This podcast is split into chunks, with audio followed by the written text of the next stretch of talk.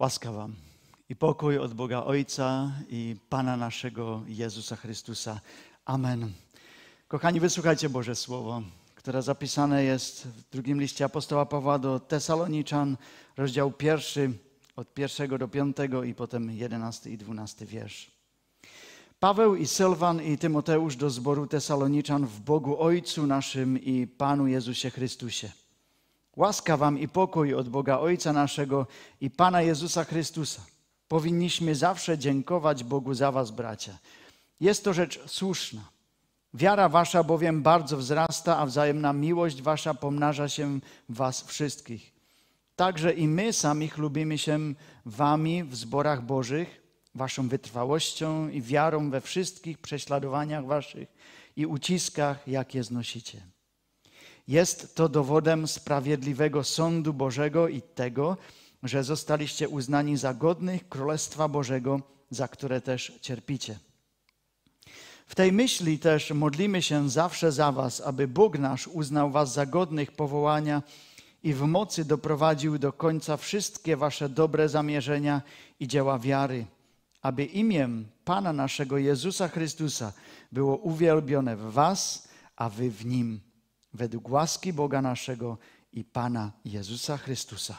Panie Boże, dziękujemy za to, że możemy słuchać Twoje słowo i prosimy Cię o to, by ono dla nas stało się pochodnią dla naszych nóg i w tej chwili. Amen. Kochani, modlicie się za Wasze dzieci. Kochani, modlicie się za Waszą rodzinę każdy dzień. Kochani studenci, modlicie się za swoich e, kolegów w klasie. Ojcowie, słyszą wasze dzieci, jakim w swoich modlitwach błogosławicie. Mężowie, małżonki, modlicie się jeden o drugiego tak, by ten drugi to słyszał. Dziadkowie, babcie, modlicie się o swoich wnuków, wnuczki, tak, by to oni słyszeli, by powiedzieli: Ja wiem, że moja babcia się o mnie modli, ja wiem, że mój dziadek się o mnie modli, bo ja ich słyszę to, że oni to robią na własne uszy. Apostoł Paweł, Sylwan i Tymoteusz modlił się za wierzących w Tesalonice. Oni chcieli, by oni to słyszeli, by to wiedzieli i jego modlitwa prowadzi mnie do zastanowienia nad, nad moimi modlitwami za innych ludzi, za, moje, za moją rodzinę, za moich bliskich, kolegów i za Was, bracia i siostry. W wierszu jedenastym, który teraz słyszeliśmy, Paweł upewnia swoich bliskich w Tesalonice, że zawsze modlimy się za Was. To jest dobre wyznanie. I myślę, że zawsze modlimy się za Was, że to jest coś, co może słyszą nasi najbliżsi. Myślę, że jest to nasze takie doświadczenie, że w modlitwie najczęściej wstawiamy się za tych, który, na, o których najbardziej myślimy, który, którzy nam są najbliżej. Chociaż to jest prawda, ja modlę się za moją żonę, za moje dzieci, a myślę, że bardziej niż za kogokolwiek innego, muszę przyznać, że nie zawsze wiem, jak się modlić. Tak, kiedy przyjdzie do rodziny jakiś problem, to wiemy. Kiedy coś boli, to jest jasne, za co się modlić. Kiedy jest trudno w szkole, to wysyłam modlitwę o pomoc dla moich dzieci. Na przykład Myślę, że moja taka zwykła, czy najczęstsza modlitwa za moje dzieci brzmi następująco. Panie Boże, proszę, chroń moje dzieci i daj im siłę wykonać to, co mają wykonać, by mogli znaleźć w swoim życiu Ciebie i mogli Ciebie zrobić radość. A kiedy jest coś dla nich trudne, to modlimy się o te konkretne sprawy. Panie, mógłbyś mu dać dzisiaj dobry dzień Myślę, że to jest dobra modlitwa. Ale jest wystarczająca? Pewien człowiek opowiadał o tym, jak pewnego dnia podrzucił swoje jedno dziecko do szkoły i rozmawiał z kilkoma innymi rodzicami, którzy tam byli. A jednego z nich zapytał: Powiedz mi, czego chcesz dla swojego dziecka? A ten rodzic bez wahania odpowiedział: Ja chcę, by moja córka była? Szczęśliwa. Ja chcę, by moja córka była szczęśliwa. A on odpowiedział: Och, ja chcę dla moich dzieci o wiele więcej niż to. Czy szczęście jest tym końcowym produktem, o który mamy się modlić, o który mamy prosić? Czy to jest to wszystko, o co mielibyśmy usiłować? Panie, modlę się teraz o to, by Jachym i Elenka byli szczęśliwymi ludźmi w życiu. Amen. Czy to jest wszystko? Czy nie chcemy dla swoich dzieci też czegoś więcej? Na pewno. Na pewno trzeba się modlić. Na przykład tak. Panie, a jeśli Elenkę spotka jakieś nieszczęście w życiu, jakieś rozczarowanie, zniechęcenie, to Panie, czy mógłbyś to w jakiś sposób sobie użyć do jej dobra? Kochani, modlitwa jest potrzebna, dobra, a nie może być samolubna. Nie powinna być w sensie, Panie, zrób to, co Ci teraz powiem, bo ja wiem tak najlepiej. Apostoł Paweł dzisiaj uczy nas innej modlitwy.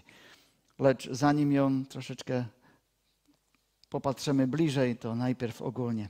Ten drugi list apostoła Pawła jest pisany do, do takich raczej młodych wierzących ludzi w Tesalonice i odnosi się do trzech głównych takich problemów, które oni tam przeżywali. Tam pierwsze, że było tam pewne nieporozumienie, e, które mieli na temat powtórnego przyjścia Jezusa. Potem mieli taki problem, że był to taki zły zwyczaj wśród niektórych e, w aby nie pracować, nie pracować i żyć tylko z hojności innych, z dawek, byśmy dzisiaj powiedzieli. A za trzecie, problem, co z prześladowaniem, co z tymi trudnymi e, okresami życia. I ten, zaraz ten pierwszy rozdział drugiego listu apostoła Pawła do Tesaloniczan, z którego dzisiaj czytaliśmy, porusza ten trzeci temat. Co z tym utrapieniem w życiu? E, I daje nam to wgląd, e, jak Paweł modlił się za tych ludzi, za tych nowych wierzących, którzy to mieli trudne. W pewnym sensie Paweł zaczyna jak nasze modlitwy. E, za, nasze modlitwy za tych, którzy nam są drodzy i bliscy. Prosi Boga, aby im błogosławił. Łaska wam i pokój od Boga, Ojca naszego i Pana Jezusa Chrystusa. To jest to, jak często my zaczynamy nasze modlitwy. Panie, błogosław mojej żonie, Panie, błogosław, daj łaskę, pracy, błogosław moim dzieciom w szkole, na drodze, błogosław ich noc, by mogli dobrze odpocząć. Modlimy się o Boże błogosławieństwo, o Bożą łaskę, o pokój, o dobroć, by to wszystko było nad nimi. Ale to nie wszystko. Paweł pisze dalej, e, a to jest dla nas pomocne w naszych modlitwach, i pisze dalej, o co się modli, za co dziękuję. Powinniśmy zawsze dziękować Bogu za Was, bracia. Jest to rzecz słuszna. Wiara Wasza bowiem bardzo wzrasta i wzajemna miłość Wasza pomnaża się w Was wszystkich. Także i my sami chlubimy się Wami w zborach Bożych, Waszą wytrwałością i wiarą we wszystkich prześladowaniach Waszych i uciskach, jakie znosicie. Paweł dziękuję za nich. I potem przedkłada trzy rzeczy, podstawowe rzeczy, o które modli się, a dziękuję w ich życiu. Za obecność wiary, za obecność miłości i wytrwałości. W samym środku tego trudnego, w którym oni się znajdują, przeżywają, przeżywają że ich wiara wzrasta. Ich wzajemna miłość wzrasta ich wytrwałość wzrasta. To jest bardzo ciekawe i godne i naszej uwagi. Paweł dziękował za te same rzeczy, które pisał już w pierwszym liście do Tesaloniczan, zaraz na początku. On tam napisał tak: Dziękujemy Bogu zawsze za Was wszystkich, wspominając Was w modlitwach naszych nieustannie, mając w pamięci dzieło wiary, trud miłości i wytrwałość w nadziei pokładanej w Panu naszym Jezusie Chrystusie.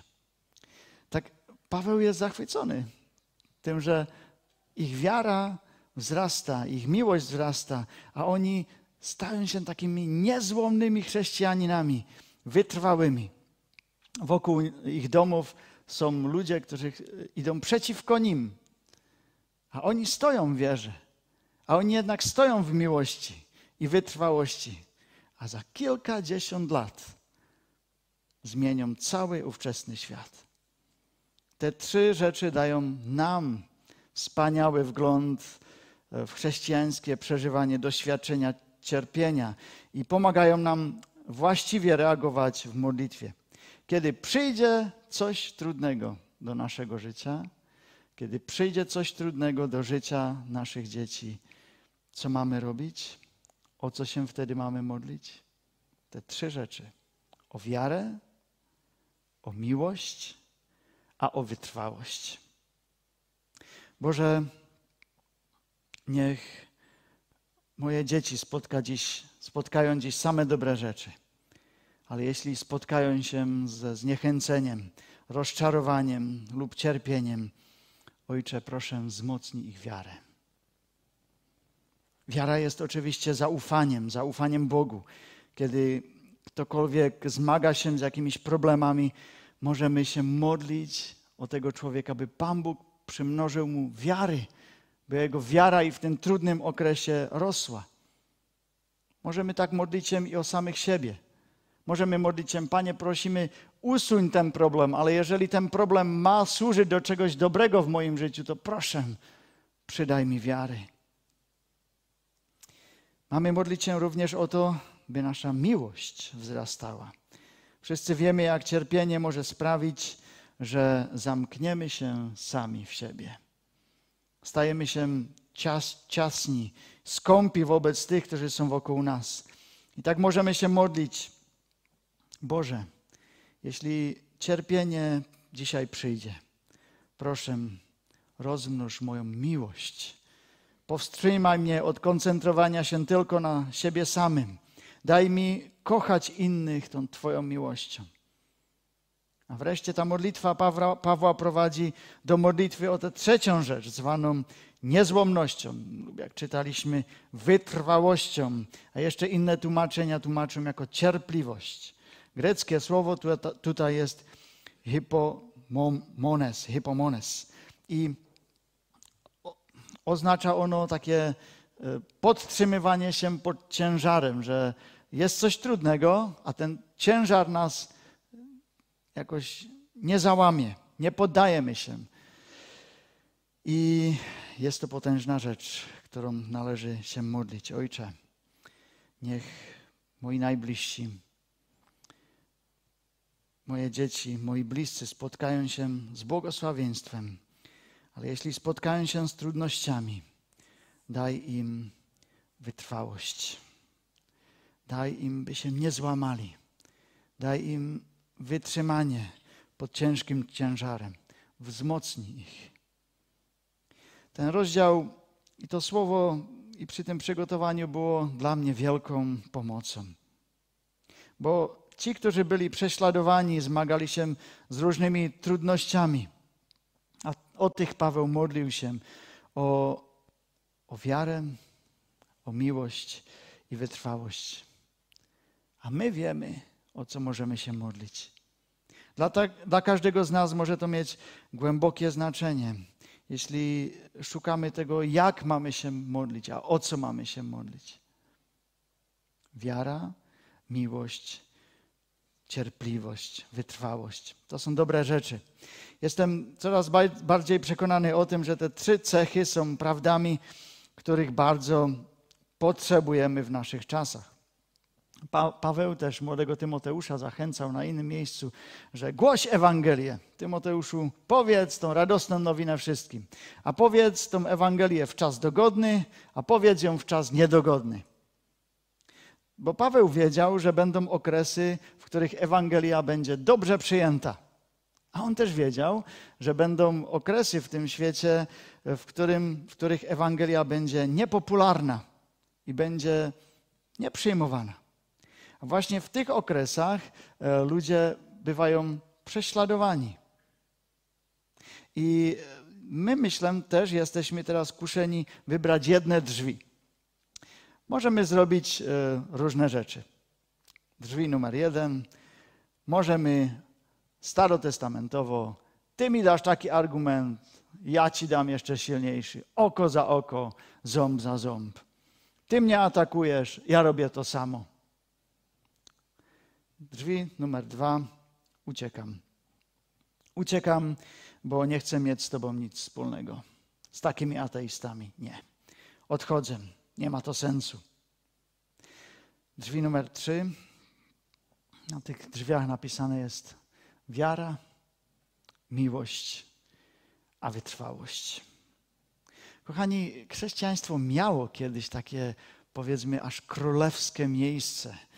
Było w centrum uwagi, było w centrum przywilejów, zaufania, blisko i, i może kultury, która była w tych czasach. Ale dzisiaj myślę, że chrześcijaństwo znów jest gdzieś marginalizowane. E, oznacza to, że chrześcijaństwo, zwłaszcza myślę tu, na Zachodzie, weszło w trudny okres. Może możemy i na, za to sobie sami troszeczkę. I oznacza to, że będą te różne presje. One przyjdą. A my możemy być kuszeni wejść przez te drzwi numer jeden. Skoszknieć, w gniewu oddać cios z powrotem. Ty do mnie tak, to ja ci tak odpłacę. Albo możemy uciekać, drzwi numer dwa. Mam wszystkiego dosyć, wycofuję się, jak tylko możliwe. To jest grzeszny, to jest zły świat. Ja tu nie chcę być. Ściągam się do siebie. Ale w dzisiejszych czasach myślę, że bardzo potrzebujemy słowa apostoła Pawła, aby przypominać nam, że są jeszcze trzecie drzwi, którymi mamy wejść, trzecia droga, którą mamy kroczyć. Pokazać właśnie w tym świecie, w którym żyjemy, żywą wiarę. Nie wstydzić się. Pokazać ofiarną miłość. Nie taką samolubną, ale ofiarną. Rozdać ją. A być wytrwali. Być niezłomni nie dać się odradzić jakimiś, jakimiś problemami, ale znów wyprosić sobie łaskę u Pana, spróbować jeszcze raz z wiarą, z miłością, z wytrwaniem iść. Myślę, że tak trzeba żyć, a myślę, że tak ja nie umiem żyć. Ja na pierwszym miejscu muszę się tego uczyć. A o to modli się apostoł Paweł, bo kiedy on modlił się o tych ludzi do Tesaloniczan, to on już wierzył w to, że to może być możliwe. Że to nie jest jakieś sci-fi dla e, ludzi nie z tego świata. Ale on kiedy modlił się, on wierzył, tak, ci ludzie, których tam znam w tym zborze, ci ludzie tutaj w Oldrzychowicach, których ja znam w tym zborze, mogą wierzyć, mogą przeżyć ofiarną miłość, mogą wytrwać. 11 i 12 wiersza. W tej myśli też modlimy się zawsze za Was, aby Bóg nasz uznał Was za godnych powołania i w mocy doprowadził do końca wszystkie Wasze dobre zamierzenia i dzieła wiary. Aby imię Pana naszego Jezusa Chrystusa było uwielbione w Was, a Wy w Nim, według łaski Boga naszego i Pana Jezusa Chrystusa. Ten werset nas wzywa do tego radosnego chrześcijaństwa i kochani, ja Wam chcę powiedzieć, a powiedzieć to może bardzo osobiście, że dzięki Bożej mocy, dzięki Bożej łasce, możesz nawet w trudnych okresach doświadczać rosnącego zaufania w Panu Bogu. rosnącej miłości do innych i wzmocnienia Twojej wytrwałości i niezłomności. A nie jest to tylko o Ciebie. Kiedy ludzie widzą, że jest dla nas coś trudnego, a jednak jesteśmy w tym wypełnieni wiarą, miłością, a wytrwałością, to oni muszą rozpoznać, że w tym musi być coś większego. Tak właśnie było w przypadku pierwszego kościoła. Ojciec kościoła Orygenes widział cały świat jako teatr wypełniony widzami, którzy chcieli zobaczyć, jak chrześcijanie reagują na prześladowanie. A oni odpowiedzieli z wiarą, ofiarną miłością, a przede wszystkim wzrastającą wytrwałością. I to zwróciło uwagę tego świata. A o tej wytrwałości, cierpliwości inni napisali. Tertulian napisał, że chrześcijańska cierpliwość była niezwykle atrakcyjna. Niezwykle atrakcyjna. Kiedy chrześcijanie są pewni, cierpliwi. Laktancjusz nazwał ją niezwyciężoną cierpliwością, a Justyn nazwał ją dziwną cierpliwością. Od Boga. Współczesny autor Alan Kreider napisał: Nieprawdopodobne powstanie chrześcijaństwa w Imperium Rzymskim przejawia się za tym, że to była właśnie postawa wiary, miłości i wytrwałości, która przyciągała ludzi do kościoła, powodując zaskakujący wzrost prześladowanej religii. Pierwsze książki, które chrześcijanie napisali, nie nazywali to książkami, raczej traktatami, nie były raczej o ewangelizacji, o jakichś darach, które daje nam Duch Święty, ale były one raczej o wytrwałości, były o niezłomności w trudnych czasach. Świat zobaczył tę wiarę, miłość i wytrwałość i był szokowany i przekonany o Bogu.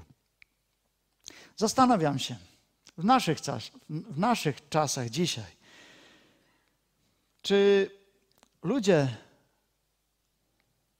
by mogli widzieć taką wiarę, miłość, ale przede wszystkim wytrwałość?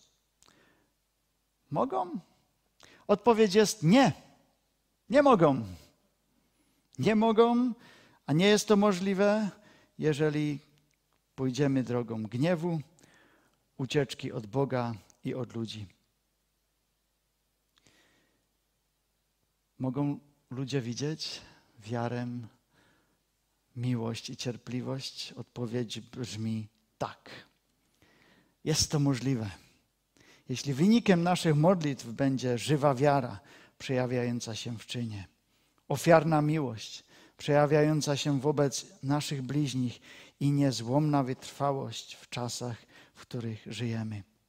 Pytaniem jednak pozostanie, czy Bóg może użyć moją wiarę, miłość i wytrwałość, by inni byli przyciągnięci do Boga. Amen. Panie, prosimy Cię najpierw o wzrost, by nasza wiara, miłość i cierpliwość, wytrwałość, niezłomność stała się trwalszą, większą, by wzrastała. Byśmy jeszcze więcej byli zakotwieni w Tobie, jeszcze więcej miłowaliśmy Twoje dzieło, Ciebie samego. Prosimy Cię o to, by taki ten prosty sposób życia chrześcijanina stał się dla wielu ludzi takim przykładem, dobrym świadectwem. Proszę Cię o to, byś nas użył, Panie. Amen.